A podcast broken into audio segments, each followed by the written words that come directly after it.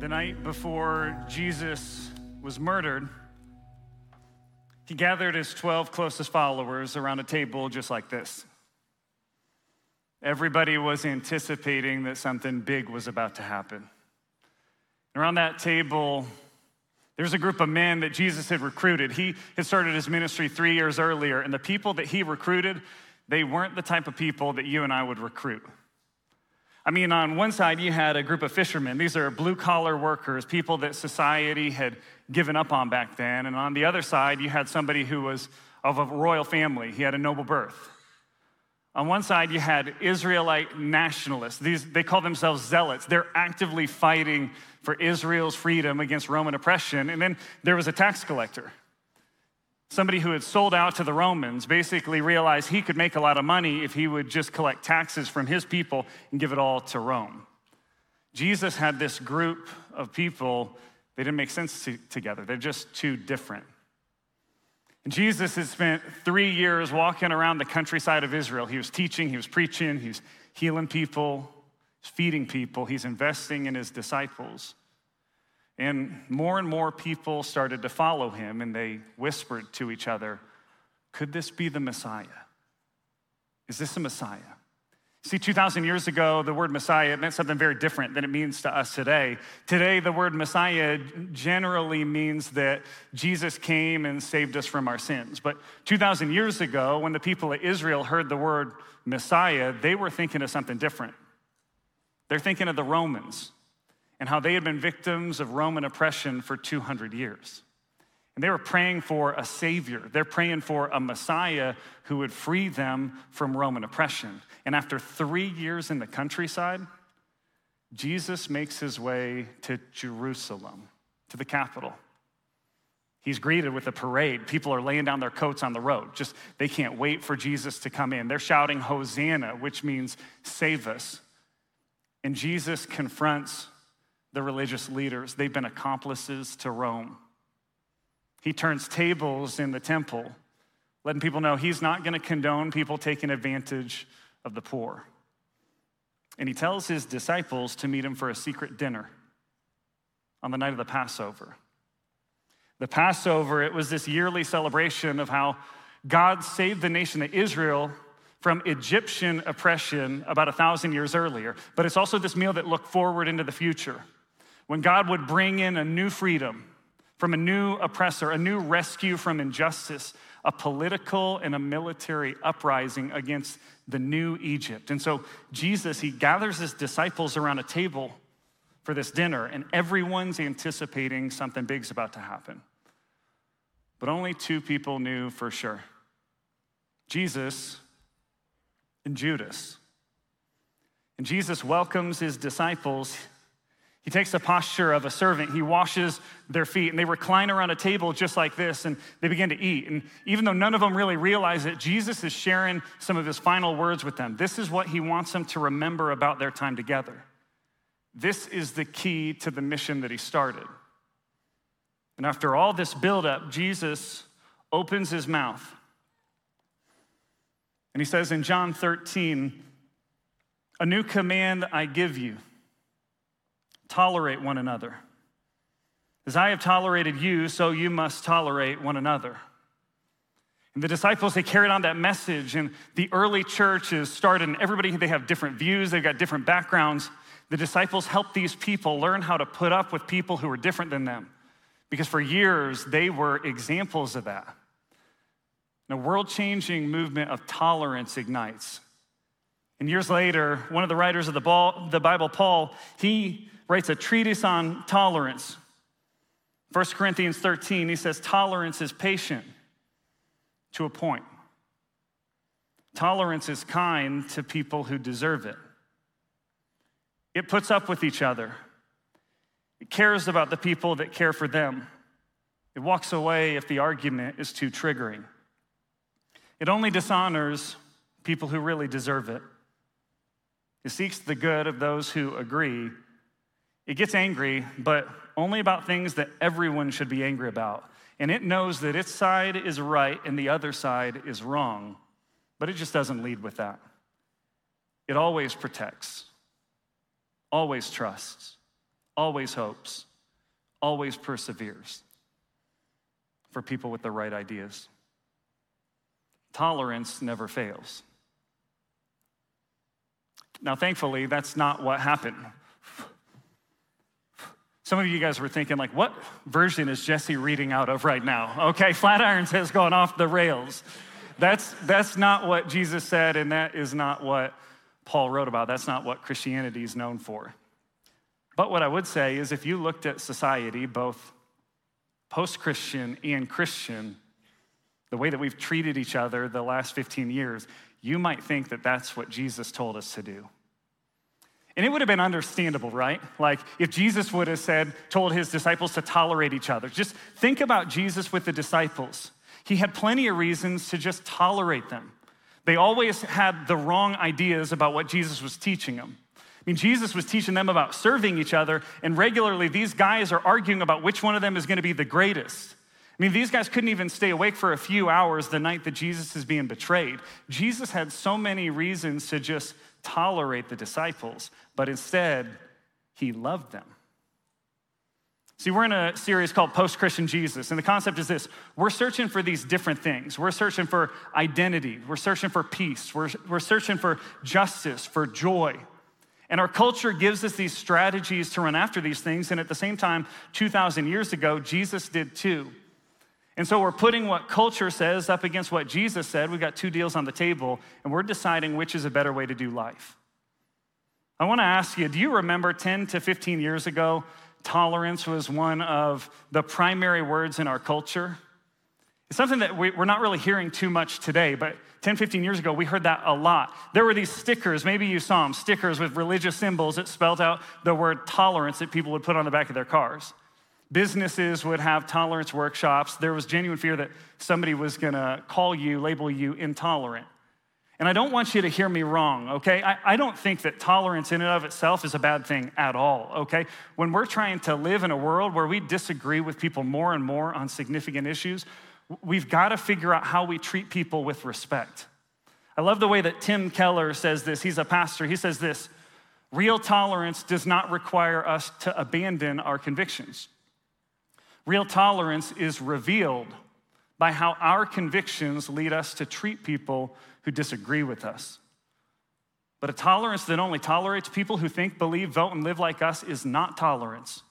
It is covert prejudice at best, and it's thinly veiled hatred at worst. It is scorn covered with a mask of insincere niceness. Tolerance, in and of itself, hear me, is not a bad thing. But here's what I would say it might be a decent baseline, it is an unworthy ideal. I mean, think about that. Think about the word. We're saying that the goal of our relationships with people that we disagree with is to tolerate them. I mean, it's one thing to tolerate a product, okay? Like, I really want a cup of local craft coffee, but I'll tolerate going to Starbucks, okay? Starbucks is not craft coffee, in case you were wondering, all right?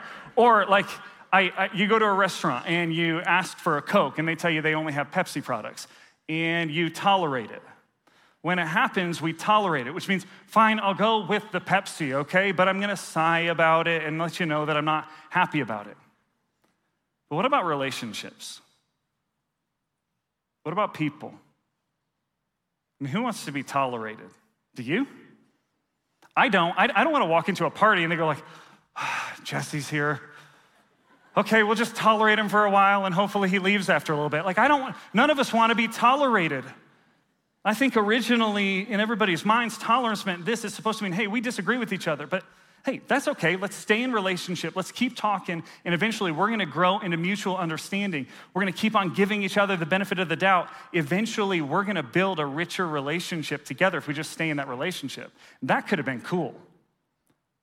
But instead, really, it just played out the way that we tolerate Pepsi when Coke isn't available. And if you're a Pepsi fan, buckle up, okay? We're not, we're not done with this yet. It goes like this Well, we disagree, but you do your thing and I'll do my thing. You stay over there, I'll stay over here. Let's just tolerate each other and we'll go our separate ways. In the same way that you resent the Pepsi more and more with each and every sip throughout dinner, we ended up doing the same thing to people who think differently than us, people who vote differently than us, people who view the world differently than us. And so tolerance naturally leads to contempt. Here's a definition of contempt it goes like this Contempt is the feeling that a person or a thing is beneath consideration, worthless, or deserving of scorn.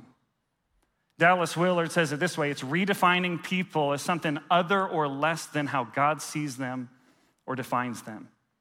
And when we see contempt in somebody else, when we see it in ourselves, it makes us sad, it, it makes us angry, and at the same time, it makes sense. Because tolerance didn't result in bringing together a racially, socially, religiously, politically diverse society. Instead, tolerance just encouraged us to stay in our own lanes, give a nod and a wave to people we disagree with, but stick really, really close with the people that agree with us. Tolerance did not bring us together, it gave us a moral seeming way to stay apart. And those people with the other worldviews, with different beliefs, with different voter registrations, they became the others that we swore to tolerate. And after 15 years of keeping them over here and staying really, really close with our tribe over here, it naturally led us to contempt. Tell me you don't see this playing out today with how we talk to each other. It's on all sides, specifically online. And if, and if, you don't think this is true, then just test this out for me. This afternoon, just go home and post on your Facebook what's everybody think about the vaccine? you just try it. You just go for it. Give it 15 minutes. You know what'll happen. Today, we'll even, we'll even pre contempt. Here's what pre contempt looks like we naturally assume that people who disagree with us, they're looking at us with contempt. So before we can even hear anything that they're saying, I'm already looking at them with contempt. I've already decided I disagree with the person, I don't like them, and that they don't have anything good to say to me. And you can tell that by the way that we talk to them, by the way that we treat them. It's like what so many of our dads said when we were in middle school. If you, if you think there's gonna be a fight, aim for the nose, be the first to swing. And now we're so conditioned to expect a fight with other people that even our culture's best attempts at peace and fairness and justice, they just come across like we're picking a fight.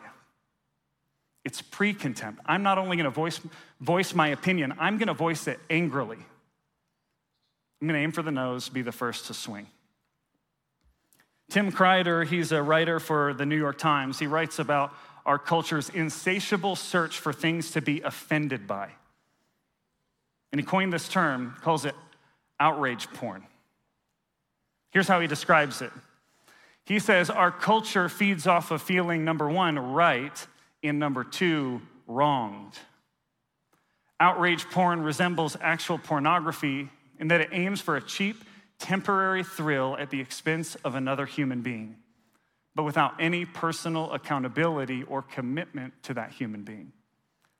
It often escalates into the public shaming of groups and persons as offended parties rally together against a common enemy. Think about how often you find yourself extra angry, more angry than you should be at something you see online. And think about how you feel. We're conditioned to feel this way. Number one, more entrenched in our own opinion. But then, number two, feel like we or something that we care about has been personally attacked. And so, what do we do? We swing back. And this isn't just a post Christian issue. I'll be honest with you, I think this might be an even larger issue with Christians ourselves. Jesus has a lot to say about contempt, too. What Jesus says about contempt 2,000 years ago, I think it's really fitting for us, what we're living through today. Jesus talked about contempt in his Sermon on the Mount, one of his most famous sermons. And look what Jesus says. He says, Anyone, again, anyone who says to a brother or sister, Raca, that means idiot, is answerable to the court. Anyone who says, you fool, will be in danger of the fire of hell. I think what's so interesting is the insult I've seen online on social media more this year than I've seen in any year past is that word idiot. You see people calling each other idiots all over the place or talking about other people like idiots all over the place. And raka, raka was this word, it sounded like you're getting ready to spit. It's like raka. It held that much contempt. I think it's similar to the word ugh today. You see that when somebody posts something online and somebody just comments, ugh, as if they're getting ready to throw up. Jesus isn't just talking about words here, he's talking about a mindset. He's talking about when you take people who are different than you, you take people who you disagree with, and then you put them in another category. You give them a label. They're an idiot. They're a fool. They're, they're just a bigot. They're a conservative. And there are many worse names that some of us have been called. And transparently, there are many worse names that some of us have said. And when they're just a blank, just a blank, just a blank, we don't have to think about them as human. We don't have to think about them as image bearers of God. If I'm contempting you, I can think whatever I want about you. I can say whatever I want about you. I can do whatever I want to you. And so many injustices have been done because of contempt. Viewing somebody else as unworthy, as less than, as expendable, as just another blank. In the last 15 years, here's what I've seen I've seen tolerance, which led to contempt, which ultimately led to more injustice. Now, I just want you to wait a second because I know what some of you are thinking, okay? Jesse, it's not contempt that leads to injustice. It's power, it's greed, it's authority, it's discrimination, it's selfishness. And I, like, I, I hear you, okay, but here's what I would argue with you none of those things would happen in the first place without contempt. Contempt is the disease. Abuse of power and authority are symptoms. Contempt is the disease, greed, discrimination, selfishness at the expense of another human being. Those are the symptoms. Because before you can treat somebody in an unjust, not right way, you've got to look at them as less than, less important, less worthy, etc. Or simply you just have to not care about them, but you're not looking at them as a fellow image bearer of God. And I tell you, people of my generation, millennials, Gen Z, we've seen this in ourselves, we've seen this in others, and we're very concerned about social justice. We look around at the world and we want things to be made right. We want to use the influence that we have to make a change. And to be clear, that's a very, very good thing. In fact, when it's leveraged and developed in a Jesus like way, it could be the thing that makes our generation great. But here's the key we have to take this desire for justice and allow Jesus to transform it and develop it in our hearts. And I want to share a, a caution to people in my generation and the generation after me. Anytime our cries of justice are laced with contempt, they don't understand. They'll never care. I'm not even to listen to what they have to say. We got to be careful because contempt can motivate a lot of people. It can get a lot of stuff done, but at the same time, contempt can never, ever achieve true, genuine, Jesus like justice. So, what does Jesus like justice look like? Because let's be clear, Jesus cares deeply about justice. It was on the front of his mind. Isaiah 42, it's a prophecy about Jesus. It says this this gives us a picture. Look at my servant whom I strengthen. He's my chosen one. He pleases me, and I've put my spirit upon him. He will bring justice to the nations. How's he going to do that? Well, he will not shout and raise his voice in public. He's not going to shout or raise his voice. He's not going to crush the weakest reed or put out a flickering candle, so he's not going to crush people. He'll bring justice to all who have been wronged. He'll not falter or lose heart until justice prevails throughout the earth. He's not going to quit on it. And even distant lands beyond the sea will wait for his instruction. People are going to wait for him to come and bring justice to them. Jesus cares about justice. But at the same time, the word that Jesus uses for justice is a different word than we've come to see justice mean today. Because the biblical sense of justice, it's a larger, more fruitful concept than what we think about when we think about modern justice. See, the word for justice in the Greek is dikaiosune, it's the same word that we translate as righteousness. So, to God, justice and righteousness are interconnected. And that gives us a fuller picture about what Jesus means when he says justice. People act in the right way. They're treated in the right way. They treat others in the right way. They live in the right way. People get what's right for everyone. Dikaiosune is man as he was designed to be, people being treated as God intended them to be treated, seeking the good of all, everything made right. That's righteousness and that's biblical justice. I mean, this is the reason that we still talk about Dr. Martin Luther King Jr.'s I Have a Dream speech. It isn't because the speech fueled outrage, although there was plenty of outrage to be leveraged if he wanted it.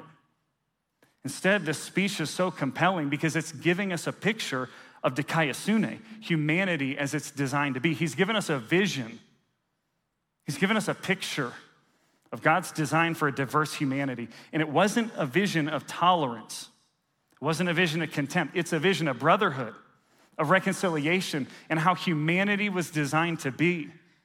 His dream was founded on the words of Jesus because he knew that only Jesus could show us the path to justice.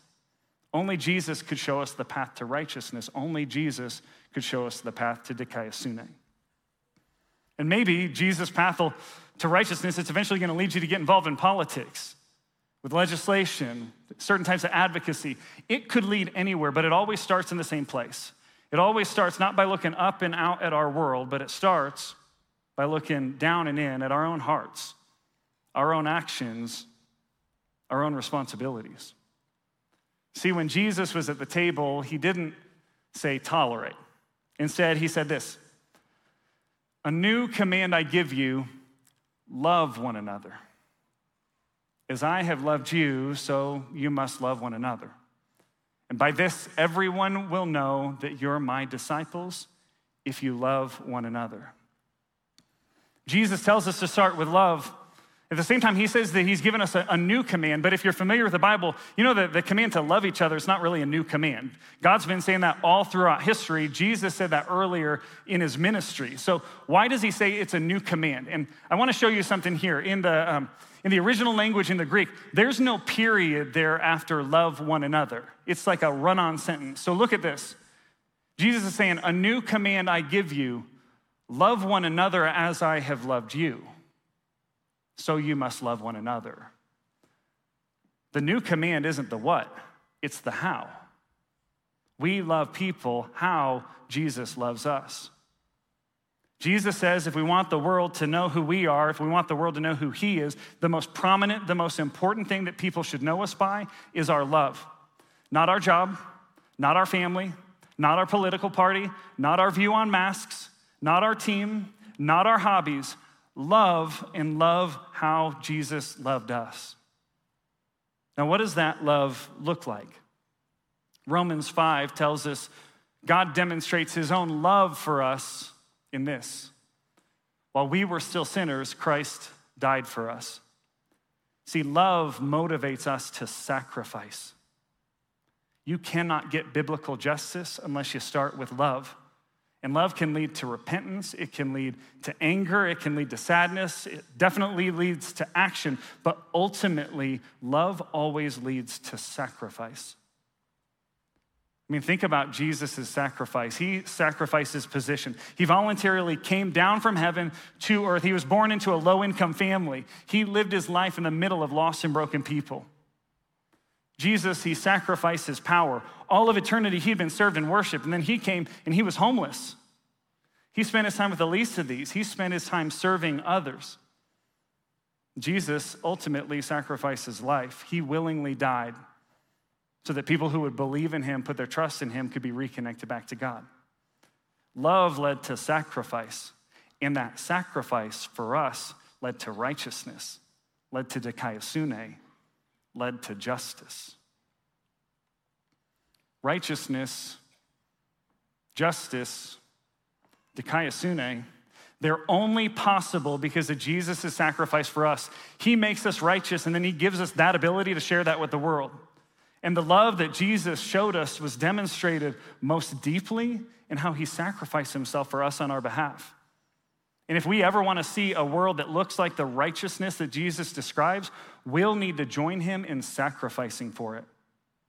See, sacrifice shows the world that we're more interested in the good of everyone than we are concerned about just taking care of ourselves. So, I want to show you these two approaches to how we engage with people who are different than us. First, it's tolerance, which eventually leads to contempt and then to more injustice. Or we look at the example of Jesus, who starts with love, which motivates him to sacrifice, which ultimately brings about justice for us that we can share with others. Martin Luther King Jr.'s daughter, Bernice King, she said it like this I struggled with hate and bitterness for many years. I mean, my father was assassinated, my paternal grandmother was assassinated, my uncle died mysteriously, but I had to get well or I would have been consumed. I'm grateful that I learned that love makes justice happen. They will know we are Christians by our love. And that's what Jesus has told us all along. Remember that night with Jesus' disciples? He's got this diverse group of friends sitting around the table. He's telling them this message that he wants them to hold on to for the years once he's gone. And he says this says, Love one another. As I have loved you, you must love one another. By this, everyone will know that you're my disciples if you love one another. And the disciples, they carry on that message. The early church has started. Everybody has different views, everybody comes from different backgrounds, and the disciples help these people learn how to love people who are different than them. And this world changing movement of love and sacrifice has started. Years later, Paul writes about this love in 1 Corinthians 13. And he says, Love is patient, and love is kind. It does not envy, it does not boast, it is not proud. It does not dishonor others. It is not self seeking. It is not easily angered. It keeps no record of wrongs. Love does not delight in evil, but rejoices with the truth. It always protects, always trusts, always hopes, always perseveres. Love never fails. And that love that Jesus and Paul talked about, they were also talking about loving people who are very, very different from each other, very, very different from us. And today, the most important way that we can practice love like Jesus practiced love is to have a table like Jesus. So let me ask you does your table look like Jesus' table? Do the people that you invite to dinner, do they all look like you, dress like you, make as much money as you do? Do the people that you go out with, do they talk like you, think like you, view the world the way that you view it? Do they vote like you? Do they post like you? Do they argue like you? If the answer is yes, you might not have a table like Jesus. And I've been asking myself a lot of questions like that this week. I uh, was having a conversation the other night with some friends who view things differently than I do. And as we sat around the fire pit, you know what I wasn't doing? Trying to listen trying to ask good questions, trying to understand. I was making my point. I was winning an argument. And honestly, it felt good to me. I have no idea how it felt to them. I don't know how they felt about the conversation. You want to know why? Because that didn't matter to me. I was more concerned with winning an argument than I was about the other person. I tell you, I'm committed to doing better than this in the future. So here are some questions for us, for you, for me, for us. Who do you need to invite to dinner? Who do you need to spend time with to listen, but maybe not to speak? to understand without needing to be understood, to show the radical love of Jesus that actually empowers us to love people who are different than us people that we didn't think that we could love on our own. I'm not saying that you need to start by inviting 12 radically different people to dinner at your house, although I wouldn't be against it. But the person that you struggle with at work, what if you took them out to coffee or lunch and you just listened? That neighbor that you know has different views than you have, what if you got to know them? That family member that you've been avoiding, what if you reached out and spent some time with them? Get to know people who see the world differently than we do. Ah, but Jesse, Jesse, you, I've tried that. It didn't work, okay? Nothing will ever change. It's just gonna be a waste of time. Maybe. But again, we, the point isn't to change their minds, the point's to love them, even if you never see eye to eye. I wanna show you one more example of what this looked like in Jesus' life. Back to this table, Jesus has this Last Supper with his disciples, and there's someone there who was invited to dinner, somebody none of us would invite to dinner. His name's Judas. Judas had already made an agreement with the religious leaders that he's going to betray Jesus and have Jesus murdered. And Jesus knows, and he still invites Judas to dinner. And just to show how radical Jesus' version of love was, to show how serious he was about having a diverse table, look at this. At the dinner, Jesus announces this to the disciples. He says, Very truly, I tell you, one of you is going to betray me. His disciples stared at one another, at a loss to which of them that he meant. One of them, the disciple who Jesus loved, was reclining next to him, and Simon Peter motioned to this disciple and said, Ask him which one he means. So, leaning back against Jesus, he asked him, Lord, who is it? Jesus answered, It is the one to whom I will give this piece of bread when I have dipped it in the dish. Then, dipping the piece of bread, he gave it to Judas, the son of Simon Iscariot. Now, this is important because in the Middle East 2,000 years ago, they ate around a dinner table like this, but at the same time, they, they wouldn't sit in chairs. They'd actually recline at the table. They'd have their feet out and their head and their hands up like this. And they would pass the bread from right to left. And the seat to Jesus' left, that was the seat of the highest honor at the table. That's the seat that you want to be in. And Jesus passes the bread from himself to the person sitting to the place of highest honor at the table. And who does he pass it to? Passes it to Judas. I want you to think about this. Judas is preparing to betray Jesus. He'd been stealing from him. He didn't have confidence in him. He was working against him the whole time. And Jesus still invites Judas to dinner. He still washes Judas's feet with the rest of the disciples. He sits Judas at the seat of honor and just like John was reclining, was leaning back against Jesus, Jesus would be reclining and leaning back against Judas. Jesus' head near Judas's heart, as if to say, as if he's pleading, Judas, it's not too late for you. I haven't given up on you. I'm still fighting for you. I still want good for you. Jesus did not tolerate Judas at dinner. Jesus didn't write him off. He didn't sit Judas at the end. He didn't turn all the disciples against him. When everybody else would have leaned away, Jesus leans back into him.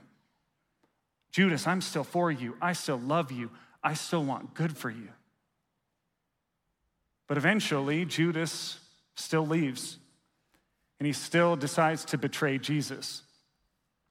But I want you to watch the next time that Jesus sees Judas is the night that Judas is betraying Jesus, is turning him over to be crucified. And what does Jesus say to Judas, his last words? He does he say, Judas, you got it wrong, man. You're on the wrong side of history. You need to wake up. Look at what he says. Jesus replied, Do what you came for, friend. Not betrayer. Still calls him friend. That's love. And love always trusts, love always hopes, love always perseveres, and love never fails. And that's what Jesus does for us too. You see, while we were still sinners, while we were still off doing our own thing, while we were even working against God, He does the same thing that He did for Judas. His head is near our heart, and He's still pursuing us. He's still wanting good for us, and He's made things right for us. And He gave us a final reminder for ourselves, for our church, for our communities, for the world. He said, Love one another. As I have loved you, so you must love one another. By this, everyone will know that you're my disciples if you love one another. Jesus knew that there would be times where we would struggle to remember this. And so he brings us back to the table. He knew that we'd need to be reminded of his love, reminded of his sacrifice, reminded of his call to love others. And he gave us these symbols bread and juice that you've been given when you walk in. You can pull those out now. He gave us these symbols so that we could remember, so we could remember his sacrifice, so that we could remember his love so that we could remember we experience a righteousness and a justice that we didn't earn. And people who put their faith and trust in Jesus, they've been taking this meal, they've been taking communion for the last 2,000 years. So take out the piece of bread.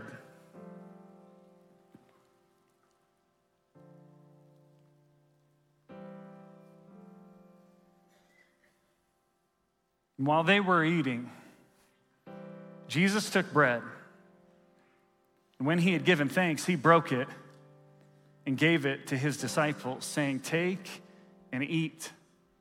This is my body. We remember how Jesus' body was broken for us so that ours didn't have to be. And so we eat the bread together and we remember.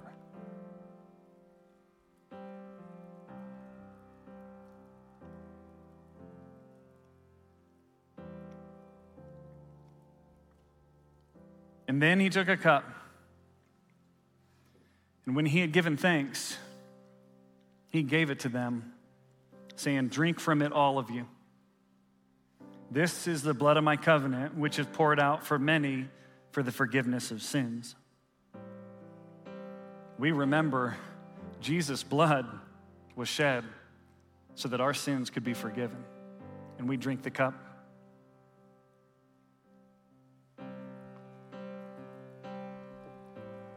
So, God, God, we remember. God, so often we forget, so often the things that we've got going on in our lives cause us to forget. But God, you bring us back to the table to remember. We remember the love that you showed for us. God, thank you that you didn't just tolerate us. God, you didn't just put up with us. God, we give you so many reasons to just tolerate us and put up with us, but God, you love us so much that you sacrificed your son Jesus for us. And now we experience a righteousness and a justice we don't deserve. God, it's our hope, it's our prayer that you would show us people this week that we can take that love to, people that we can sacrifice for, people that we can bring justice and righteousness to. Because, God, that's what we want to do. God, we know that you want righteousness and justice for everyone that we encounter. And so, God, we pray that you would use us to be vessels of change, vessels of justice, of love, and of sacrifice, all because of your son, Jesus who made that sacrifice for us. God, we love you, and it's in Jesus' name that we pray and we worship. Amen.